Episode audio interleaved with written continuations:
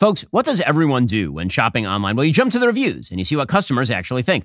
Well, and Branch did the hard work for you. In a recent customer survey, 96% said and Branch sheets get softer with every single wash. And Branch sheets are made from the finest 100% organic cotton threads on planet Earth. Buttery to the touch, super breathable, and Branch sheets are perfect for both cooler and warmer months. Their luxurious signature hem sheets were made without pesticides, formaldehyde, or other harsh chemicals. They really do get softer with every single wash. Best of all, and Branch gives you a 30-night risk-free trial with free shipping, returns on all orders. You're not going to want to return them. We love our Boll and Branch product. In fact, when I'm on the road, I actually travel with their cable knit throw blanket. It is that good. Their product is just awesome. After a long day, nothing feels better than a restful night's sleep in the softest, most luxurious sheets. Sleep better at night with the softest sheets from Boll and Branch. Get 15% off your very first order when you use code BEN at bollandbranch.com. That's Boll and Branch, spelled B O L L A N D, branch.com. Promo code BEN. Exclusions apply. See site for details. Bollandbranch.com.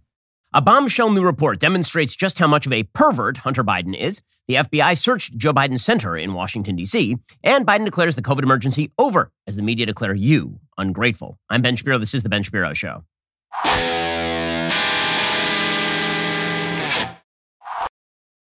So the narrative around Hunter Biden from the media has been that he's a wayward son. And he's just he's a sad sack, Hunter Biden. He's just he had a rough childhood, obviously, because his mom died in a car crash and and because daddy was always away at work. And and so now he's in his 50s and he's just, you know, sort of a derelict. He's a drug user, he's a drug. Okay. The media have portrayed Hunter Biden as a victim of circumstance. They've suggested that that there is nothing really wrong with Hunter Biden, that the change in circum Hunter Biden is an evil piece of Hunter Biden is one of the worst people. He's a terrible person. There's a news story that is out from the UK Daily Mail. And the reason this is relevant is not because it implicates Joe Biden in Hunter Biden's perversity. The reason this is important is because it, again, exposes the media for what they are. The media are just propagandizers for the Democratic Party. Hunter Biden is one of the worst people I've ever heard of. I mean, truly, Hunter Biden is a terrible human being. And here is here's the proof. If there were any other human being remotely near the political world who did the sort of stuff that Hunter Biden has been caught doing, this person would be thrown out on his ear. Meanwhile, Hunter Biden is, you know, visiting the White House and hanging out with Papa. And so the story is from the UK Daily Mail. Hunter Biden threatened one of his cash strapped young female staffers with withholding her pay if she did not FaceTime him for sex. Shocking texts between the president's son, 52, and his young assistant, who was 29 at the time, show Hunter asking for video sex sessions and sending her cash via Apple Pay after she pled that she was struggling to make rent. So this is a person who actively exploited his own young female employees and made them perform sexual acts for money. This is evil. Okay. This is not just a person who's wayward. This is not just a sex addict. This is a bad, evil person. And put aside the fact that he knocked up a woman and then basically abandoned the child when the child has been cut out of the entire Biden family. Hunter Biden is a bad human being. And again, I, I keep pointing out that, that he's a bad human being for a reason. And the reason is because in all the media coverage heretofore, you've had b- books written by Hunter Biden about his own sense of victimhood. You've had entire columns written about how Hunter Biden has been victimized by the Republican press, about how really he's just a sad guy. We should all feel a little bad for Hunter Biden. No, we shouldn't. And if you weren't a Democrat, you wouldn't. If Hunter Biden were, were literally anyone else other than the president of the United States' son, and he were a prominent public figure, this person would not only be out on his ear, he would be one of the most reviled people in public life.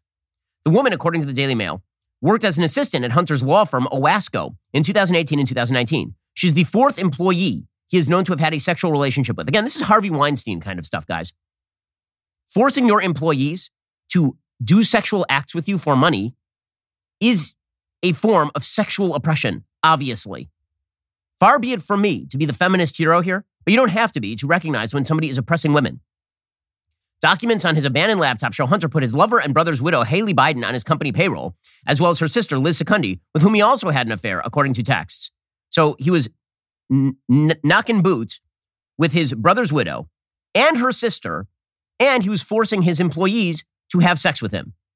He also hired his daughter's basketball coach, reportedly former stripper Lunden Roberts, but ended her employment and stopped responding to her messages after she told him she was pregnant with his child. So he got her pregnant, his daughter's basketball coach. And then after he got her pregnant, he cut her off and fired her, and she had to sue him for child support. Messages and emails involving his now 33 year old assistant first appear on Hunter's laptop in June 2018 when he flew her from LA to Washington, D.C. Hunter filmed and photographed her having sex with him around that time and saved the images on his laptop. What a class act Hunter Biden is. The part time model and fitness instructor was given important administrative tasks at his company, such as receiving Burisma board documents for Hunter to sign. So he was abroad picking up bags of cash because his last name is Biden. Meanwhile, his father is prepping himself for a presidential campaign and calling Hunter the smartest person he knows. In January of 2019, this assistant emailed Hunter's secretary asking why she had not received her December paycheck of $837, by the way, which is a very, very low paycheck. That is a minimal paycheck. And why her company's health insurance was not active. Two months later, he sent her 500 bucks by Apple Pay and complained he really had no money due to alimony tuitions and other bleep like girls insurance, etc. He told her, "You're as beautiful to me inside as you so obviously are on the outside. Miss you very much and feel horribly for having treated you so poorly." This man is a sexual predator. He is a sexual predator. He invited her to New Hampshire, but she told him, I can't afford the plane ticket. I can barely even make my rent this month. Days later, he texted her saying he would pay her, but she had to video chat with him. I will make up for back pay. You have to make up for back work by FaceTiming me and or going out to our next club party, Hunter wrote to the 29-year-old employee. When can you FaceTime? If we FaceTime, the rule has to be no talk of anything but sex. We must be naked. We have to do whatever the other person asks within reason. When can you talk? I can later tonight. Now, there are going to be some people who claim, well, you know, she was, she was, it was consensual. She was into it. Okay, there is no other situation in which the left says this is consensual. He is her employer. He is paying her money. And he says, I will not pay you unless you FaceTime me naked. This is sexual exploitation, obviously. In between messages, Hunter then sends his assistant a total of 2,750 bucks via Apple Pay. He also asked his assistant to, quote, set up the phone so I can spy on you showering and show me how you play with yourself. It's it's absurd. It's absurd. He is a terrible human being. And, and again, the reason that I point this out is because the media have determined that they are not going, he's not going to be a terrible human being. He is going to be a sad sack. And Joe Biden is going to be his put upon father, as opposed to the fact that when you subsidize your kid's lifestyle, this part is about Joe. At a certain point, you got to cut off your kid. If your kid is engaging in this sort of stuff, you have to cut off your kid. Hunter Biden was a drug addict. Hunter Biden was a sexual exploiter. He is somebody who is literally paying his own employees to have sex with him on FaceTime, to do phone sex with him. And that was being subsidized with his last name. Now, all of this is part and parcel of a broader media effort to, of course, basically soft serve everything that has to do with the Biden family, going all the way back to 2020, when the Hunter Biden laptop was widely reported as Russian disinformation, despite the fact that it ab- absolutely was not. There was no information that it was. The members of the media knew that it wasn't. They reported that anyway. It's all a part of just softening the image of Joe Biden.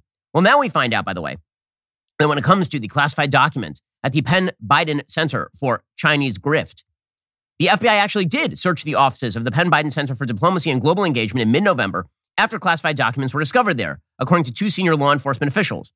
The officials said that Joe Biden's lawyers cooperated with the search, no search warrants were issued. The NBC News does not know the exact date of the search or whether the classified documents or anything else of importance was found. The FBI search was first reported by CBS News. So, just going to note here you know who knew that the Penn Biden Center for Chinese grift had been searched by the FBI?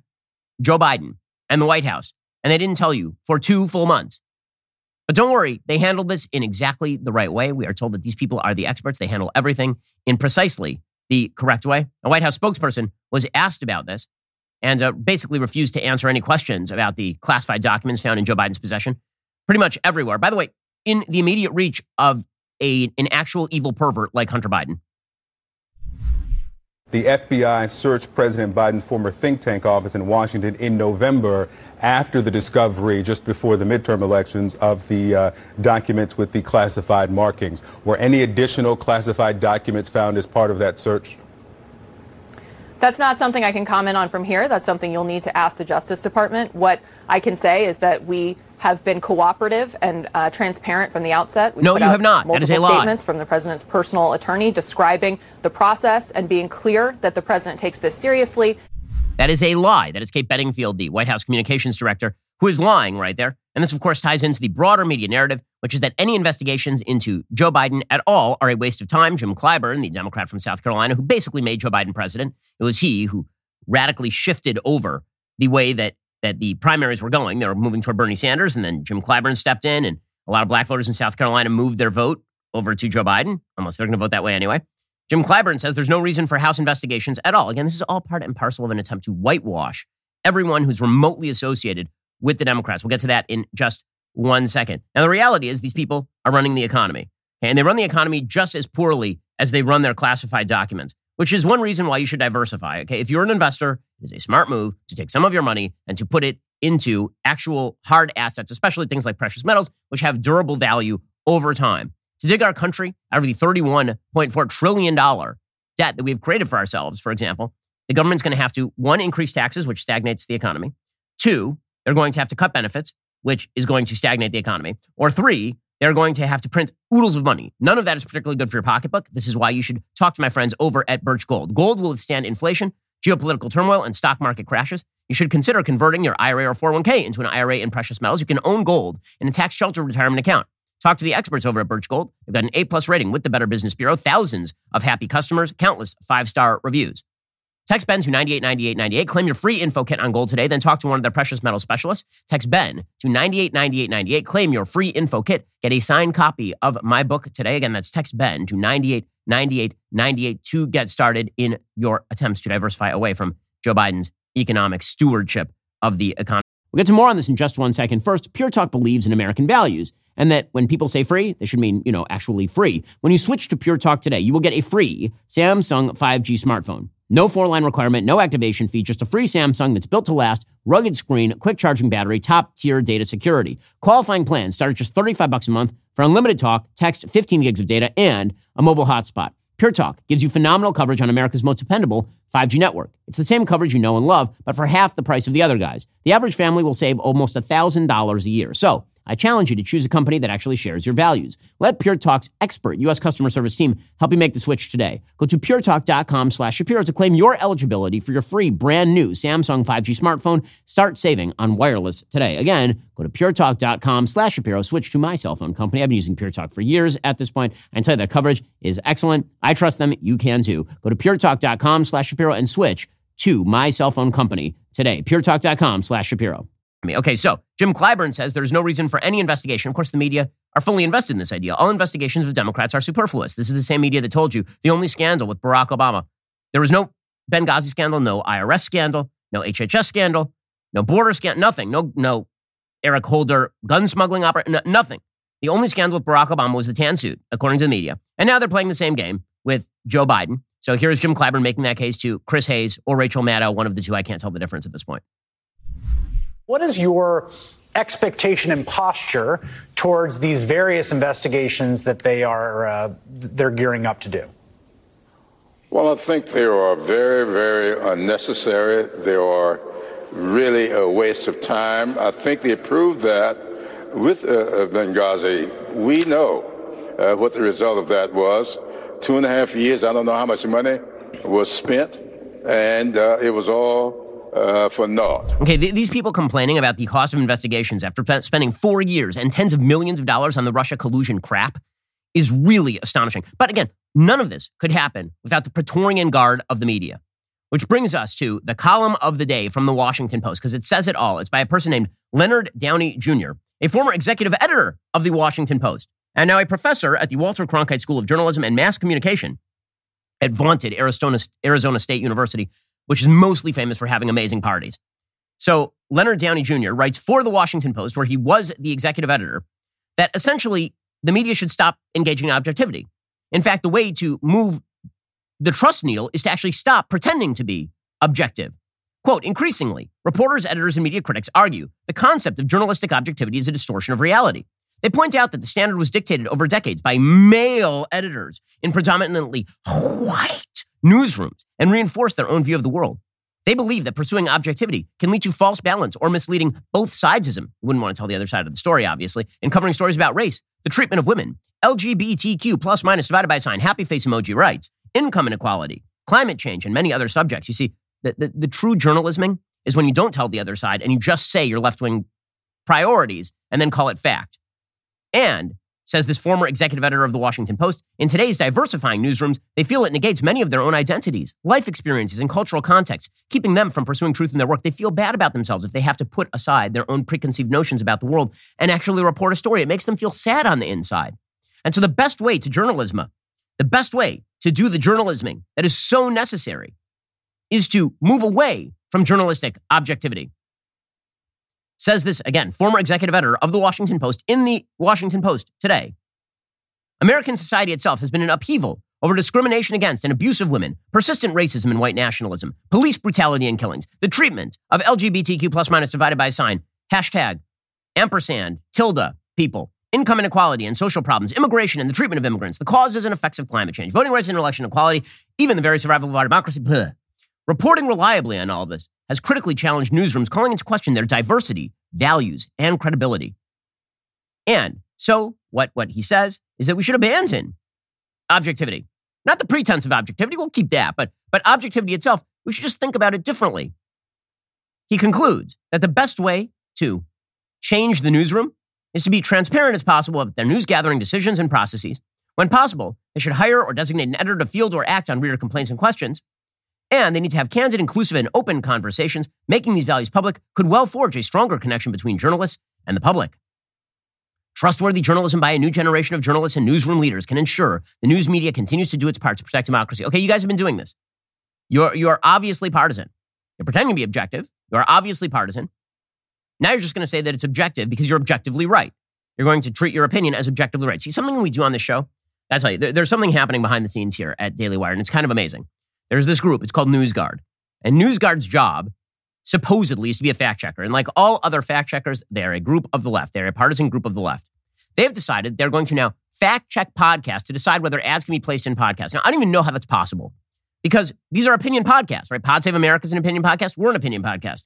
They're only fact checking, my understanding is, right wing podcasts to attempt to demonetize those podcasts. That is, of course, no surprise. But what they do is they do that specifically claiming that they are objective. They are not objective, they're a left wing interest group. This is what the journalismers have done. From covering up for Hunter Biden or soft selling how evil the guy is, to covering up whatever scandals happen inside the Biden administration, to quote unquote fact checking everybody on the right, but nobody on the left. This is what the journalismers have done, which is why According to the Columbia Journalism Review today, quote, before the 2016 election, most Americans trusted the traditional media, and the trend was positive, according to the Edelman Trust Barometer. Today, the U.S. media has the lowest credibility, 26% among 46 nations in the media, according to a 22 study, a 2022 study by Reuters. In 2021, 83% of Americans saw fake news as a problem. 56%, mostly Republicans and independents, agreed the media were, quote, truly the enemy of the American people, according to Rasmussen.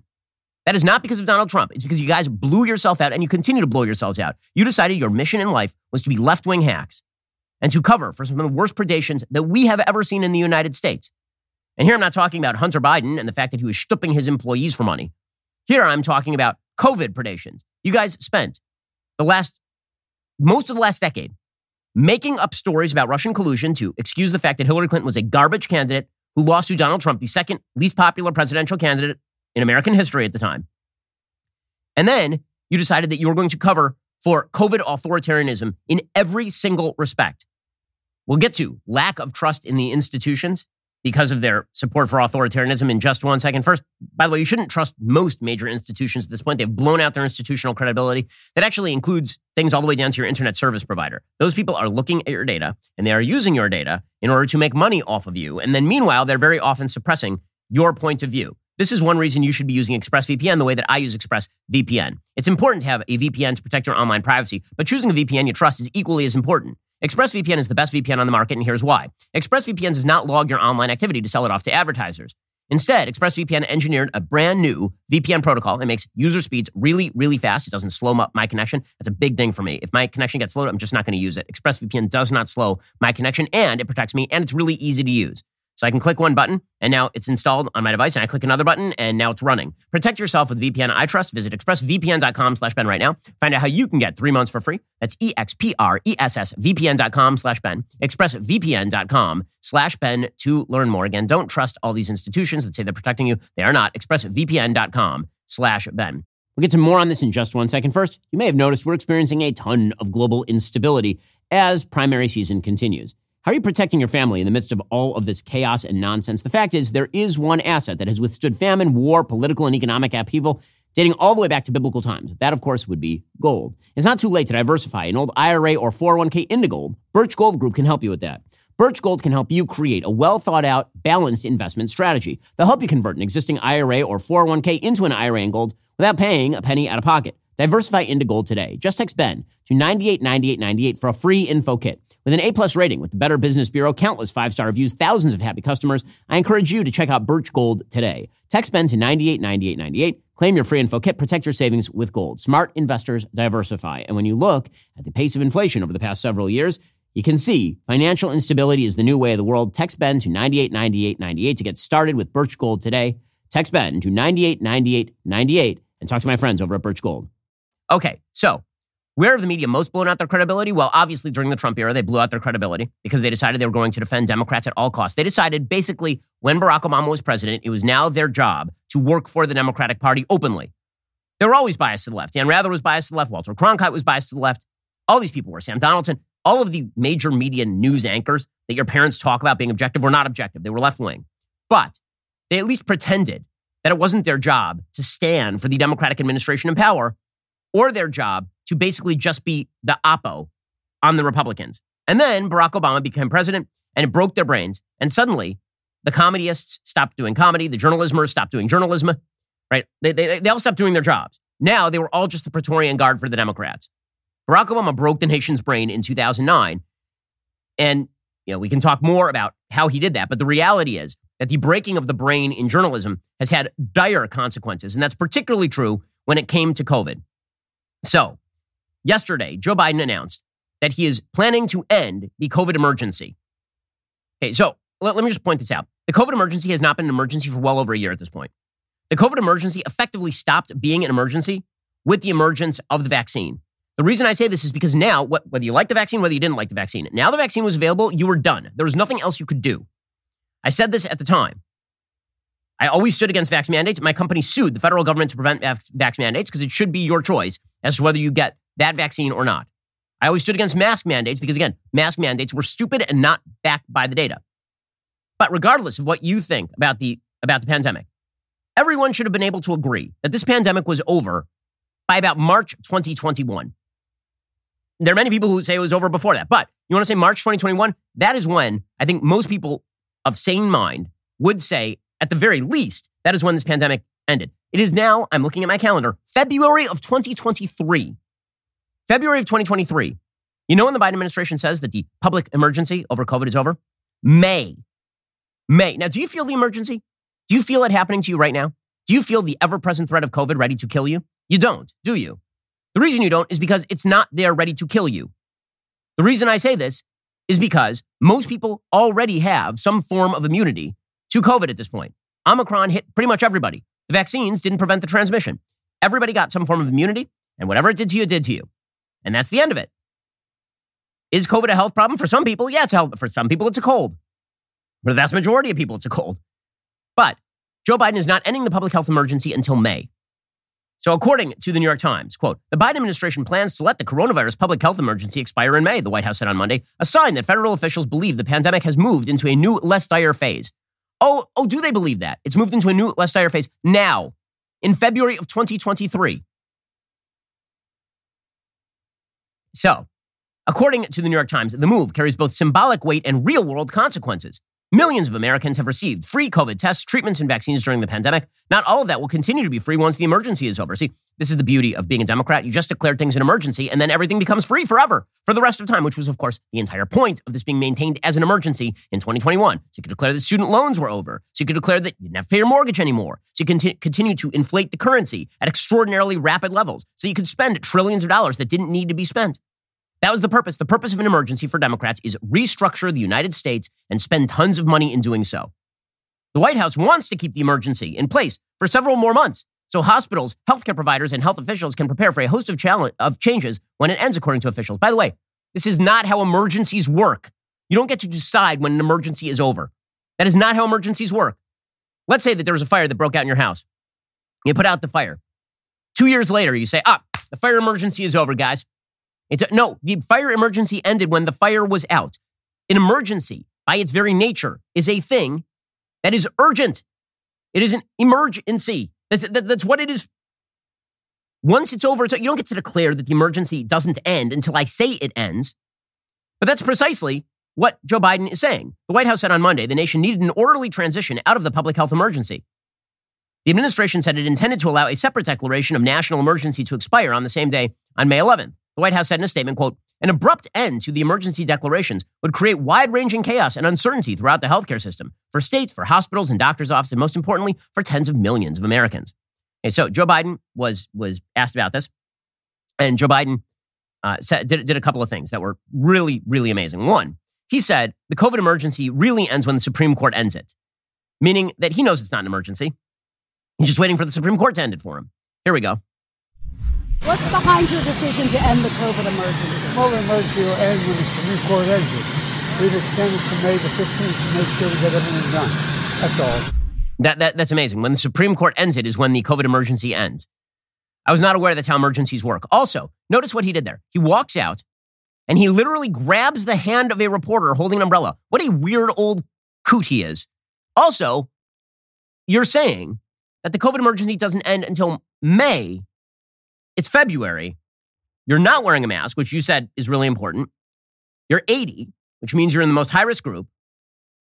And you're holding the hand of a woman who did not consent to you holding her hand. You weird old, you weird old bat. Again, look at this. Here's Joe Biden strolling out with his weird, creepy Joker grin. And he, and he just grasps the reporter's hand. There she is. And he grabs her hand. By the way, if that had been Donald Trump, it would be about, oh, you can grab him by the hand anytime you want. They'll let you do it. That's only true for Joe Biden. I can grab him by the hand. Uh, Meanwhile, Representative Sheila Jackson Lee doesn't want to let the emergency go because why would the Democrats ever let the emergency go? It's been amazing for them. They've gotten to restructure all of American society. They've gotten to shut down businesses they don't like. They've gotten to force kids to either go to school or not go to school, to mask kids. They've gotten to force people to vaccinate. They've gotten to do all sorts of fun stuff they never would have gotten to do if they hadn't been able to do this with the cover of the media. Here's Sheila Jackson Lee saying, I don't want this to end. It should never end. Why, why should it end? We didn't lose a million people on vaccines. We moved, we lost a million people on not having that vaccination timely. And so I am struck by this legislation. The pandemic is not over. 500 people a day die right now as I'm standing here from COVID. That's a reasonable amount. It, it, it's just amazing. They don't want to end the COVID. Okay, so the real issue here is not Democrats. You understand why Democrats don't want the COVID emergency to end. It's been a boon for them. It's been amazing for them. The COVID emergency basically got Joe Biden elected. The COVID emergency allowed them to spend more money than God has ever seen. The COVID emergency allowed them to explicitly restructure the American economy and do so on the basis of quote unquote equity. They got to do whatever they wanted during the COVID emergency. The real issue is where were the media in all this? The science was not there to back the things that Joe Biden was doing in 2021, 2022. It just was not there. You can, by the way, it wasn't there to back much of what the Trump administration was doing in 2020, what many state governors were doing in 2020. You understand people botching this thing at the beginning in March and April. You get it. You understand people being taken in by what Pfizer was saying about the vaccines and their, their prevention of transmission in December, because Pfizer was saying it and the federal government was saying it. What is not okay is to start vaccine, vaccine mandating like the Biden administration did, or shutting down businesses in the middle of June of 2020. Right? These are things that the American people should not forgive or forget. And yet the media are out there saying, you should be grateful. You should be grateful because, again, they are the Praetorian Guard for the Democrats and they've blown out their credibility because they are garbage at their jobs. I'm going to give you two separate headlines here from the mainstream media, from the legacy media, and just shows you what trash they are, what, what true trash they are. Because COVID is the single most important event of my lifetime, and I lived through 9 11. COVID restructured the entire world economy, restructured how everybody thought about government authority, it restructured the interaction between individuals and the state in dramatic ways. And that was fostered by a, not only a compliant media, but a prostitute laden media. We'll get to that in just one second. First, all of this can make you worried. All of this can make you lose sleep. All this gives you the worry lines and it gives you the bags under your eyes. This is one reason why I recommend Unimed. Unimed has a an excellent package via Genucel Skincare, and it helps take care of your skin quality. I'm on TV all the time, which means that I use Genucel. The most popular package can take 10 to 15 years off your skin. Right now, you can get it for 70% off with their latest breakthrough in skincare technology that's a probiotic moisturizer absolutely free. As it turns out, probiotics are not just good for digestion, they can have the same nourishing benefits on your skin. Probiotic extracts target bad bacteria on the surface of your skin to restore balance to your skin's microbiome for a noticeably clearer complexion and visibly younger appearance. Watch those fine lines, wrinkles, dark spots, sagging jawline, even the bags disappear. I get the bags under my eyes when I'm real tired. That's where I use the Genucel. Uh, My wife has used it. My mom has used it. I recommend it to everybody. It's great. Go to genucel.com slash Shapiro right now. And for the first time ever, every order from now until Valentine's Day includes a beauty box with two luxury gifts, yours free. Order now. You've only got a couple of weeks. That's Genucel, G-E-N-U-C-E-L dot com slash Shapiro, Genucel.com slash Shapiro. Okay, so here are the two amazing headlines. So the COVID emergency is ending. And oh, so, they- handled it all right. Here are the headlines that matter. You are ungrateful. You. They killed your business for no reason. They killed it, dead. All the big box stores, they sit open. Your small business died. You should be grateful. They forced your kid not to go to school for a year, maybe two, depending on where you live. You should be grateful. There was no data showing that this was killing kids en masse because it wasn't killing kids en masse. There was no data showing that masking kids was effective because masking kids was not effective. It doesn't matter. They did all those things and they put your kid a year or two behind, or they made your kid unable to actually recognize faces properly because they covered people's faces, including the teachers, with masks. So your kid is now behind in terms of facial recognition or reading. You should be grateful. They tried to force your employee to for, your employer to force you to vax. They tried to do that, knowing that this thing did not prevent transmission, knowing that this thing should be optional. They knew that, and they tried to they tried to use OSHA to force you to vaccinate via your employer.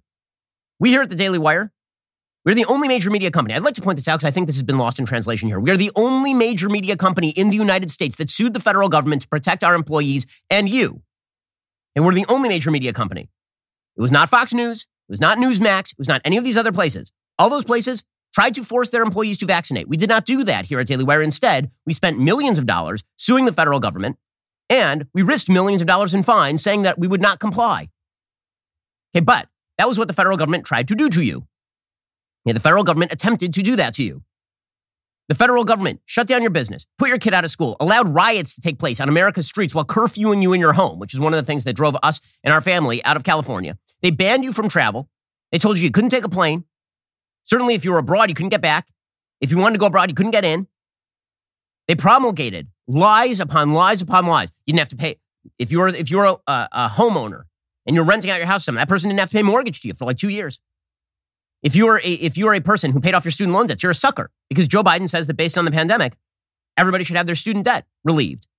You inflated the currency to a tune not seen in 40 years based on the easy money garbage policies that you promoted. When in reality, from nearly the very beginning, the proper solution was to tranche back into the workforce as fast as possible people who are young and healthy. This was obviously the solution. I was talking about it as early as May and June of 2020. You guys shut down the beaches. You shut down the libraries. You shut down every place my kids could play. You did all of this. You did this for years. And then you claimed that if people refused to comply, it's because they wanted other people to die. If you wanted a beach open in Florida, then you were the Grim Reaper. You were Death Santis, if that was the case. If you wanted your kids to go to school, it's because you wanted kids to die. If you suggested that we needed to shield the elderly, but let everybody else go back to work, it's because you wanted grandma to be killed. If you were somebody who didn't vax because you already had Omicron or because you were worried about the vaccine, then you weren't just a risk to yourself, you were a risk to everybody else. It was going to be a, de- a winter of death and despair, according to Joe Biden, for all of you, even though Omicron was way milder than Delta or the original variant and way more transmissible. They lied to you at every turn, but you are ungrateful. Here are the headlines from the New York Times and the Washington Post in the aftermath of Joe Biden announcing this. You ready? Here's the New York Times headline Quote, House votes to end COVID precautions as GOP uses pandemic in political attacks. Oh, the GOP is using the pandemic in political attacks. That's the problem. It's GOP pounces. we it's the pouncing. The, it- it is not the authoritarianism, the totalitarian nature of what you guys tried to do for three years. It is not that. It's, it's that the GOP is pouncing, of course. It's that people noticed. Quote, Republicans on Tuesday pushed legislation through the House that would repeal vax mandates and declare the pandemic over, blowing past Democratic opposition in a broader drive to use the federal response to the coronavirus spread against President Biden and his party, stoking a culture war over a major public health challenge. Oh, it's a, it's a culture war now. See, when, when they take away your ability to do business, when they say you can't send your kid to school, when they say you have to allow rioters outside your house to twerk for George Floyd, but you're not allowed to go open your shop today, when they say all those things, that's that's just policy. That's a major public health challenge. When you say no, that's stoking a culture war. The largely party line votes to block the government from requiring healthcare workers to take the COVID vaccine and to end the public health emergency declared at the start of the pandemic or the start of a flurry of legislative activity by the GOP this week that has virtually no chance of yielding any new laws since the measures cannot make it through the Democratic controlled Senate or to Mr. Biden's desk, where he would be all but certain to veto them. But they were the leading edge of a bid by Republicans to use their majority to portray Biden and the Democrats as overreaching bureaucrats who kept pandemic measures in place for far too long, wreaking havoc with the economy, and in some cases costing people their livelihoods with health restrictions and a vaccine shot they did not want. It is a theme that taps into the grievances of parents. Well, I mean, those aren't just grievances, those are realities. Everyone knows those are realities. That's not the worst headline, by the way. The worst headline comes courtesy of the Washington Post. Quote, this is by Rachel Roubein. Piece of analysis. The Health 202. The GOP base is still resentful over the COVID response. Oh, you resentful, ungrateful people, you. You're resentful, aren't you? Yeah, you're damn right we're resentful. You're damn right we're resentful. You wrecked the economy. Eggs are eight bucks for a package of eggs now. People couldn't get baby formula. Know, like what? Why would you not be resentful of the worst public policy disaster I've seen in my entire lifetime? Why? Of course we're resentful, but the answer is you're not supposed to be resentful because Democrats did it. That's the idea.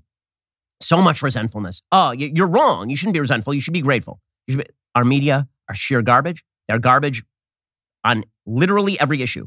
We are running out of issues for them not to be garbage on get to more on that in just one second. First, you know, speaking of rough financial situations, a lot of people have had to take out credit cards because obviously the bills are racking up. The problem is if you let those credit card bills sit, then you get those high interest rates. The high interest rates will just break you. You get behind the, the eight ball on a credit card bill and you're done. This is why you need Lightstream. Americans' total credit card balance was $925 billion in the third quarter of 2022. That is a $38 billion jump from the first quarter of 2022. The average APR for all credit cards is almost 20%. As Americans, we need to take control of your credit card debt. The best way to do that is Lightstream. They will give you a credit card consolidation loan from Lightstream. It can help you pay off your credit cards and lock in that low fixed interest rate. Rates start at 7.99% APR with auto pay and excellent credit. The rate is fixed. It's not going to increase over the life of the loan. You can get a loan from 5 grand to 100 grand without any fees. And you can get your money as soon as the day you apply. Because if you've got good credit, there's no reason why you should get behind the eight ball on your outstanding credit card bill. Just for my listeners, apply now, get a special interest rate discount, save even more. The only way to get that discount is go to lightstream.com slash Shapiro. That's L-I-G-H-T-S-T-R-E-A-M dot com slash Shapiro. Subject credit approval rates range from 7.99% APR to 23.99% APR, include a 0.50% auto pay discount. Lowest rate requires excellent credit. Terms and conditions apply. Officer subject to change without notice. Visit lightstream.com slash Shapiro for more information. Also, by the way, you may have noticed, Valentine's Day is coming up. If you're looking for a gift for your trigger warning man? If so, if you think it's right to reward a guy who works hard, plays with his kids, upholds the patriarchy every time he holds open the door, pick up a Valentine's bundle from Jeremy's Razors, now 30% off. There's the new Precision 5 razor with six months of blade refills, the luxurious beard kit with beard oil, shampoo balm, a boar's hairbrush, or the best selling body bundle with charcoal body wash shampoo and conditioner. You love the dude in your life, ladies. You do. Woke companies, however, hate him and wish that he were not a man. Kick them out of his bathroom with a Jeremy's Razors Valentine's bundle, now 30% off. Nothing says I love you, quite like I don't hate your guts. Make sure to order by February 7th, receive it by the 14th, jeremy'srazors.com. When it comes to the restructuring of American society, the media will always be on the side of the Democrats, and, and it doesn't matter how incompetent the Democrats are. So, the big controversy that is going to arise over the course of the next couple of weeks is, of course, this debt ceiling fight. Now, the Republicans are walking, or they're actually jumping onto a rake if they attempt to restructure something like Social Security or Medicare with a Democrat Senate and Democrat president. It's not going to happen. What they should do is come up with a list of demands that are popular with the American people and force the Democrats' feet to the fire in order to raise the debt ceiling. And to pick a bunch of provisions that are really unpopular with the American people that Democrats desperately want. You know, green subsidies, uh, DEI boondoggles. Pick those things and say we want to strip those from the budget or we're not going to raise the debt ceiling. And make the Democrats defend those things in order to raise the debt ceiling. That is the way that you do politics. But if the media have their way, then no demand will be actually decent, right? The no demand will be useful. Right? The, the Democrats are perfect in every single respect, which is why the Democrats are fully confident in saying they're not even going to negotiate on the debt ceiling. Here's the White House spokeswoman, Kate Bedingfield, suggesting that there will be no negotiations on the debt ceiling. None, which is amazing since typically in Washington, D.C., that's what you're supposed to do is negotiate. The most responsible thing to do is that we sit down. We've got time period between now and June, and we find places that we can find savings for the American public. Irresponsible not to negotiate. What's the White House strategy heading into the meeting? It would be irresponsible to allow the country to default on its on its financial obligations. So let's start with the fact that uh, Congress has a constitutional obligation to prevent default and address the debt ceiling. The president is going to ask him in this meeting tomorrow, will you commit, will you guarantee to the American people that you will not hold the, uh, the economy hostage, you will not hold the full faith and credit of the United States hostage uh, to these negotiations. The president is not going to negotiate over uh, Congress's constitutional responsibility. Again, they're, they're, they're not even going to negotiate. And when you have the backing of the media, you can do pretty much whatever you want, up to and including just being incompetent on literally every single issue. So, for example, you can be the DHS secretary, uh, Alejandro Mayorkas, and you can completely dodge on where 600,000 people went. You just do that. And the media are going to say the Republicans are bad for asking you those sorts of questions. Here's Alejandro Mayorkas, the head of DHS, claiming that they are now back in control of the system. Everything is going fine. And he's asked, where did those hundreds of thousands of people go? He's like, eh, hmm, I don't know. Some of the criticism includes, for example, the 600,000 plus getaways, folks who came into this country and did not go through the process of requesting asylum. So, do you know where they are and, and who they are, the people that don't get, don't request asylum when they arrive here? So, for the first time since 2011, the President of the United States presented a budget successfully that increased the number of Border Patrol agents. For the first time this year, we have 300 more Border Patrol agent uh, eligibility positions than we did in the past. Do you know where they are and who they are? So, gotaways have been a challenge from year to year, regardless of the administration. So, just to be straight about this, Joe Biden supposedly hires 300 additional Border Patrol agents. By the way, he didn't actually hire them, he opened positions for them. And then he tells them not to do their jobs properly because he has a bunch of crap regulations on his hands. And then, you know, gotaways happen under everybody, according to, and, and the media are like, oh, well, sounds, sounds good. Sounds good to us. How, how bad can the Biden administration be at this? Well, they can nominate judges who don't actually know what the Constitution is. There's another amazing clip that emerged over the course of this week. There's a judge named Charnel Bjelkengren who was asked by Senator Kennedy from Louisiana to explain what Article 2 and Article 5 of the Constitution are. Now, this one is really, really basic. So, Article 1 has to do with the legislature, Article 2 has to do with the presidency. Article 3 has to do with the judiciary, right? Each article has to do with a different branch. By the time you get to Article 5, you're talking about how to change the Constitution. It's where you get the Convention of States, for example. Like, this is not even first year law school stuff. This is like high school, high school social science stuff. It's like what you did in social studies class when you were in 10th grade. This person wants to be a judge. And uh, here is this nominee not knowing like the most basic things about American law. Judge on the far end. Uh, tell, tell me what Article 5 of the Constitution does. Article 5 is not coming to mind at the moment. Okay. How about Article 2? Neither is Article 2. Okay. Do you know what purposivism is? Um, in my 12 years as an assistant attorney general huh? and my nine years serving as a judge, I was not faced with that precise question. Uh, so the last one is at least a little more obscure, but Article 2 and Article 5 are not obscure. Those are the things that, as a federal judge, you should know. That is, that is amazing stuff. This person will be confirmed by the Democrats anyway. Like, imagine if, if Donald Trump had nominated a judge who did not know what Article 2 of the Constitution was. Imagine if that had happened. How do you think that that would have played? Wouldn't that person have been immediately labeled one of the dumbest people alive, unfit for the bench? But this person is intersectional. She's a woman. And that means that it doesn't matter that she doesn't know what the Constitution is. Again, this is what happens when you have a compliant media. Democrats can basically get away with anything, up to and including the worst vice president of the United States in probably American history. So it is time for an installment of a new series that we've decided to initiate here at Daily Wire. It is called Deep Thoughts with Kamala Harris. And now, Deep Thoughts with Kamala Harris.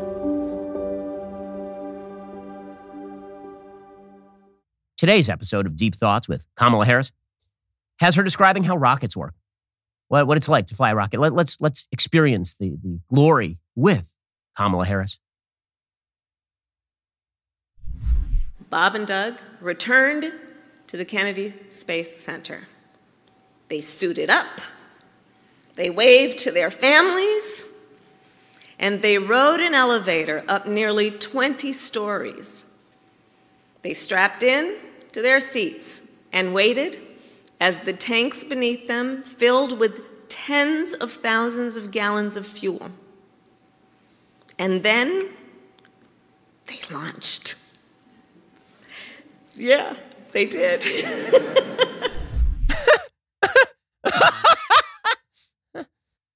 You know, that's that's that's how rockets work, guys. They got up and then they got bye their families, they got in a rocket and they launched. Yeah, they did. They launched. That lady is only vice president of the United States because the media are fully invested in the idea that a black woman must be vice president of the United States, even if she happens to be the worst political candidate in human history. Okay. Meanwhile, the presidential race is heating up on the right side of the aisle. It appears now that Nikki Haley is going to declare for the presidency.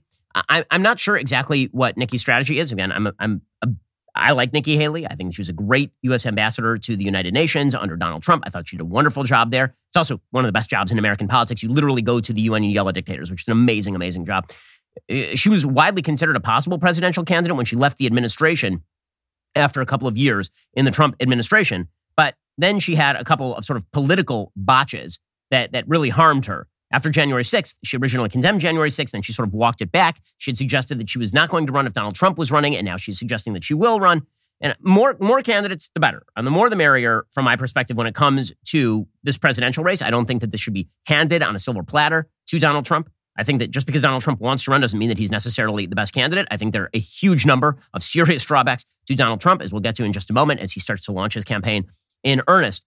Haley, according to the Wall Street Journal, is going to challenge Trump and uh, apparently is going to announce that in just a couple of weeks. She'd long been mentioned as a potential national candidate, in part because of her biography as the daughter of Indian immigrants that could provide a compelling narrative for a party that has struggled to attract support from non whites. Kristi Noem of South Dakota is the only other woman known to be contemplating a 2024 presidential bid. In the early polling data, she's charting in sort of the high single digits. Is, is Nikki Haley? The, the big problems for Nikki Haley systemically are, are twofold. One, is that she hasn't been on the public scene in quite a while. And the last time that she was on the public scene, she was getting herself in hot water with the base over a lot of the Trump stuff. Two is that she was a foreign policy person when she was in the Trump administration. Americans typically don't care all that much about foreign policy. This is also going to be an issue, for example, for, for I think Mike Pompeo, the Secretary of State under Donald Trump. Americans, when it comes to primaries, they don't tend to favor foreign policy experience over sort of domestic policy experience. But with that said, am I happy to see more people in the race? Sure. I'm not sure why she's announcing so early. I assume that she's trying to grab some of the donations early before some of the other big fish get in, like presumably Governor Ron DeSantis. Meanwhile, Donald Trump is escalating his campaign. And this means, you know, as he as he sort of really truly launches, we get into the 2024 cycle. It is now February of 2023. I know it seems early, but it's not because pretty soon we're going to have all the candidates jumping in. It's time to bring back an old favorite from this show. So back in 2015, if you go back a long ways, we used to do something that we called good Trump, bad Trump. And it was where we analyzed what Donald Trump did on a daily basis because Here's the thing Donald Trump, he's full of good things, and he's also full of bad things. Donald Trump says many things that are, that are good and useful, and then he hits a baby with a hammer. And you're like, I don't know why you did that, sir. Well, we are back to the Donald Trump 2024 campaign, and that means it is time for the grand return of Good Trump, Bad Trump. Good Trump, Bad Trump, which one will we get today? Ah, so we begin with some good Trump. Yes, he actually did some good things. So he, he's been making these sort of social announcements on social media. He made an announcement yesterday that he plans to stop chemical castration of children, which is which is good. I mean, I'm, I'm glad that that he does. I wish they had done this while he was president, really pushed for it while he was president. Well, not all that long ago he was president, but this is a good idea, obviously. Here's my plan to stop the chemical, physical, and emotional mutilation of our youth.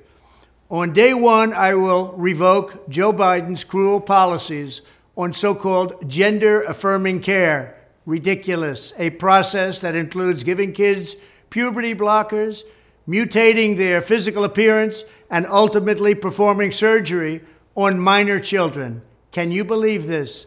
I will sign a new executive order instructing every federal agency to cease all programs that promote the concept of sex and gender transition at any age. I will declare that any hospital or healthcare provider that participates in the chemical or physical mutilation of minor youth will no longer meet federal health and safety standards for Medicaid and Medicare and will be terminated from the program immediately. This is a good idea. This is all very good stuff. I mean, this is stuff that he should have done while he was president of the United States, obviously. But, you know, were he made president again, that'd be a very, very good thing. So there is some good Trump for you. Again, when he best Trump was always teleprompter Trump. I know people didn't love teleprompter Trump because he wasn't as enthusiastic and he always appears to be reading. He's not like amazing off teleprompter, but his policies were always the best part of his administration. And there's always like the, the him saying wild and, and crazy things. And sometimes it was pretty spot on and hilarious. And sometimes it was just insane. But the best part of his administration was the actual policy wins that we got from his administration. So more of those, which brings us, unfortunately, to bad Trump. So on Truth Social, he just continues to vent his spleen about 2020 just continues on with this. So yesterday, Donald Trump put on Truth Social quote, in Georgia, I made a perfect phone call about election integrity with many people on the line. And if it wasn't perfect, why was I not admonished, screamed at, or hung up on? Especially with many lawyers listening to each and every word. Answer, because it was perfect, capital P E R F E C T, and a very appropriate call to make. Uh, we don't need this. We don't. Why, why are we relitigating the Georgia phone call, which, by the way, was not all that great? He called up Brad Raffensperger, the Secretary of State of Georgia, and he encouraged him.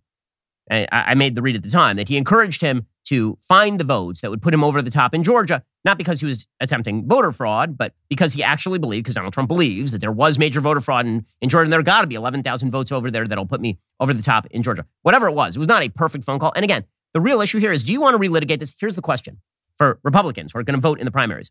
Is this stuff you want to be relitigating all the way through 2024? Do you think that's good for the Republicans or bad? Do you think that makes it more likely that Joe Biden gets reelected or less likely that Joe Biden gets reelected? This is the danger of good Trump, bad Trump. The question is, does the good outweigh the bad? Now, when he was president, the good outweighed the bad because he actually had power. When you are choosing a candidate, perhaps one of the things we should be asking is whether we need the distraction, which brings us to Governor Ron DeSantis, widely perceived as the greatest rival to Donald Trump in the Republican Party. Trump certainly perceives him that way. And so Donald Trump has been ripping him over his COVID response, which makes no sense whatsoever. DeSantis was well to Trump's right on his COVID response. And uh, here is Ron DeSantis responding to Trump criticizing his COVID response. And again, what DeSantis says here is both correct and smart. DeSantis understands that the game with Trump is that you don't actually respond directly to Trump. You don't name Trump. That what you, if, you're a candidate, you avoid the, the wrath of Trump at, at pretty much all costs. And the way to do that is basically pretend he doesn't exist. And if you're asked about him, you say, listen, I'm not going to address that. I think he's a great president, and then just move on with your life. Here's Ron DeSantis responding to Trump complaining about his COVID response in Florida, which was absurd on its face. I have people attacking me from all angles. It's been happening for many, many years. And if you look at the good thing about it, though, is like if you take a crisis situation like COVID, you know, the good thing about it is when you're an elected executive, you have to make all kinds of decisions. You got to steer that ship. And the good thing is, is that the people are able to render a judgment on that, whether they reelect you or not. And I'm happy to say, you know, in my case, not only did we win reelection, we won with the highest percentage of the vote that any Republican governor candidate has in the history of the state of Florida. Okay, so again, this is his best response. It is a subtle sideswipe at Trump, for sure. A very subtle sideswipe at Trump. He never mentions Trump. But when he says, I got reelected by 20 points, not everyone got reelected everybody can kind of read what that means. Meaning, if you're looking for somebody who wins, in the words of a famous man, I like people who win. If you're looking for somebody who wins, that's essentially what DeSantis is saying. Speaking of, of winning, DeSantis yesterday also made an executive order that there would be no DEI or CRT bureaucracies in Florida. There would be no diversity, equity, and inclusion bureaucracies because they violate the Equal Protection Clause of the Florida State Constitution. Here he was going after DEI and critical race theory in Florida. This is winning, right? He, he has power. He's able to implement that power, and he's doing so in a very methodical way in the state of Florida. He's the best governor in America for this reason. We are also going to eliminate all DEI and CRT bureaucracies in the state of Florida. No funding, and that will wither on the vine. And I think that that's very important because it really serves as an ideological filter, a political filter, You've seen different things. I mean, New College has really embraced that, and that's part of the reason I think it hasn't been successful and the enrollment's down so much. Okay, so if you could get like all the policy wins, but without the downside, th- there's a reason why DeSantis is doing really, really well in the polls. Okay, time for another thing. It's, it's, it's a day of renewal. And it's time for another thing that we used to do a lot on the show. And then we stopped doing for some reason that I can't recall. And that is some things I like and some things that I hate. So we begin with a thing that I like.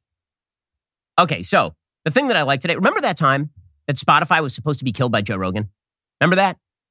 Uh, The idea was that, that Joe Rogan, because he was so controversial, because he, he, he said ivermectin might actually help you. And he said that working out was good if you were, if you were attempting to lower your obesity in order to fight COVID. He was really bad. He was wrong and terrible. And he had to issue apologies, and it was the he was the worst. It was going to kill Spotify. And Neil Young, man, Neil Young was going to drop off Scott, Spotify, and then, then he came back on Spotify like five seconds later because who gives a crap whether Neil Young is on Spotify? Anyway, yeah, so what was Joe Rogan's impact on Spotify? Was it negative or was it positive? I'll let you guess. The answer, of course, is that it was wildly positive. According to the Wrap, the audio streaming service now has 205 million paying users. It's still losing money, but it's banking that diversifying audio formats will change that. Spotify's podcasting business has generated endless bad press for the Swedish music streamer, the Joe Rogan controversy, layoffs and cutbacks at its studios, the departure of a key executive. But the latest earnings report flipped the script, with CEO Daniel Ek crediting podcasts with retaining paying customers and helping steer the money losing company on a path to profit.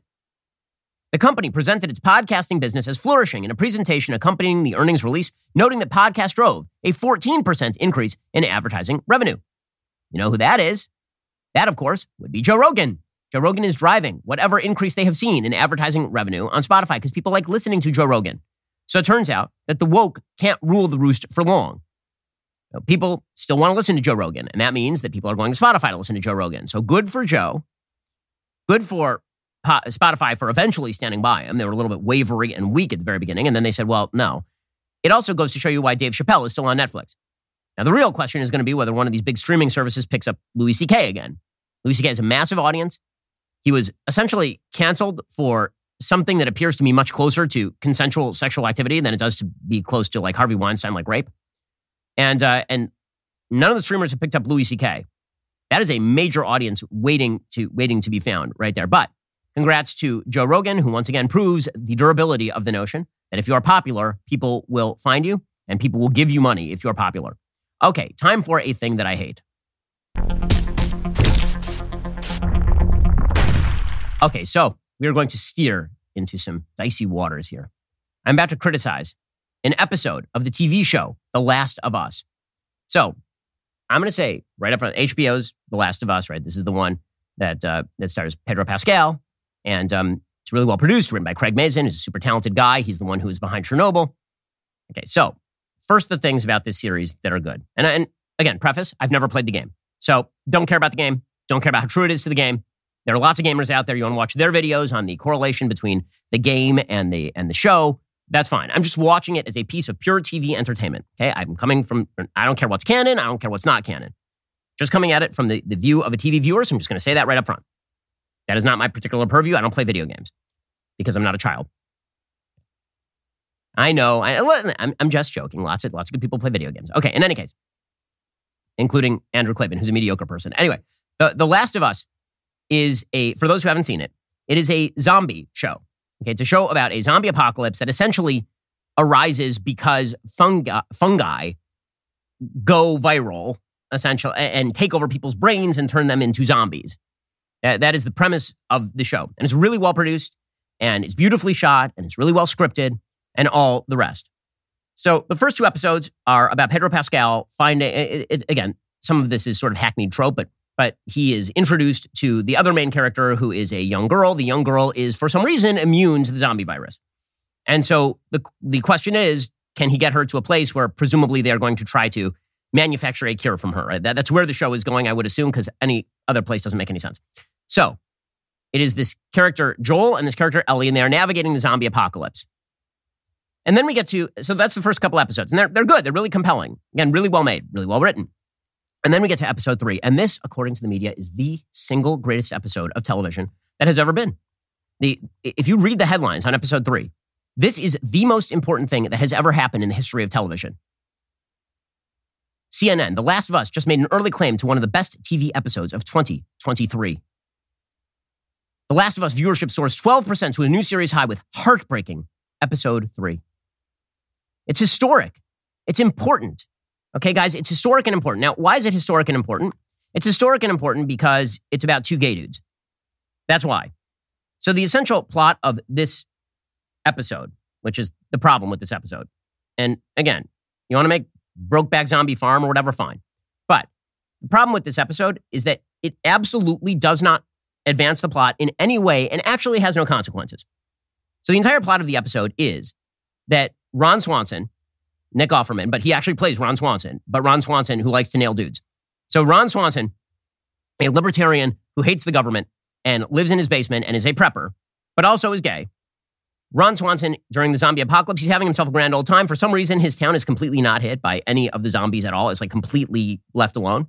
And so he goes out and gets all of his resources, and then he builds a nice fence around his place, and he sets up all of these booby traps. So if anybody shows up, whether they're raiders, whether they're zombies, they're going to get killed. And then somehow another dude ends up like falling into one of his traps, and they meet, and they bang, and they end up becoming a couple. Okay, so you you can see it here, right? There, there's there's gay Ron Swanson, and uh, it's complete with like sex scenes and the whole thing. And the entire episode has no zombies, no real threat, and it is about two gay dudes who meet and have a relationship in which one grows strawberries for the other, and then they die, but not being killed by zombies or under threat. One dies, he's, he gets cancer, and he decides to essentially euthanasia himself. And gay Ron Swanson decides that he is also going to, to uh, commit suicide at the same time because Romeo and Juliet, or Romeo and Romeo in this particular case. Okay, now, here's the problem. It's all really well produced and it's beautifully shot. Brokeback Zombie Farm. Here's the problem with Brokeback Zombie Farm. One, it's a zombie show. There are no zombies in this entire episode, like none. I understand sim- simplistic critique, but there are no zombies in a zombie show. This is worth pointing out. It literally has nothing to do with the plot of the show. This is a this is a show where this this show could have complete this entire episode could have taken place completely without a zombie apocalypse. It just would have been a a showtime romance between two middle-aged gay dudes who get older, one dies of cancer and the other assisted suicides himself. That's that, that would have been the entire it would, it would not have changed one iota of the show. It is completely irrelevant to the story. And one of the reasons that it is completely irrelevant to the story is because there are no stakes. And the reason that there are no stakes is because, again, we are in the middle of a zombie apocalypse. When you're in the middle of a zombie apocalypse, one of two issues has to come into play. One, the threat of the zombies, or two, the threat to humanity more broadly. So, if you're talking about the threat to humanity more broadly during the zombie apocalypse, what you're talking about is underpopulation, right? You're talking about there are no people. The zombies are going to take over. Humanity is going to be extinct. That is the entire threat in a zombie apocalypse. Correct? Or in an alien invasion movie. Or in any other sort of eh, species level extinction event movie like War of the Worlds or something. The question is how do human beings repopulate? How do they survive? And how do they become successful once again? If you're going to censor an episode like that, what you need to do is you need to have an episode about people who can have babies. Again, there are only two issues in a zombie apocalypse. You could have this whole thing, but the whole thing is these two dudes in love, but they're fighting off zombies. But they never fight off the zombies. It's not an issue. So, irrelevant. Or you could have them somehow interact with the main characters. They never do. They interact with the main characters for like 30 seconds. They are both dead by the time the main characters arrive to pick up guns. So this entire episode is a is a is a sidestep. It has nothing to do with anything. Ellie and Joel could have just stopped by, found the house, picked up guns, and gone on their merry way, and it would have taken 10 seconds. Instead, you get an entire hour long digression to do, as I say again, La Cage aux Folles or whatever this is. Okay, so it's it, it's it's irrelevant. Beyond it being irrelevant, it has no stakes. So you want to have like an interesting conversation about love during the apocalypse? The big issue of love during the apocalypse is what if you have a baby? What happens if you have a baby? Or should having babies be the purpose here?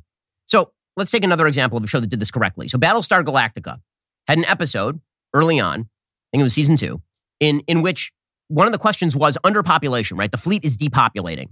And so the question becomes, what do you do about abortion? So President Roslin, who is a lefty, she decides that she's going to outlaw abortion because if you want humanity to survive, then it turns out that individual autonomy over your body is significantly less important than actually repopulating humanity. So here's Roslin announcing that she's outlawing abortion, right? Because again, the stakes are whether humanity survives. It is not whether two individuals fall in love in the middle of a farm, not threatened by anyone, which is the story of this particular episode. Since assuming the presidency, I've made it my mission to maintain the rights and freedoms we so enjoyed prior to the attack.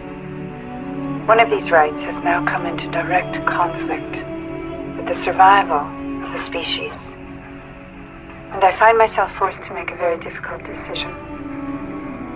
The issue is stark. The fact is that if this civilization is to survive, we must, must repopulate this fleet.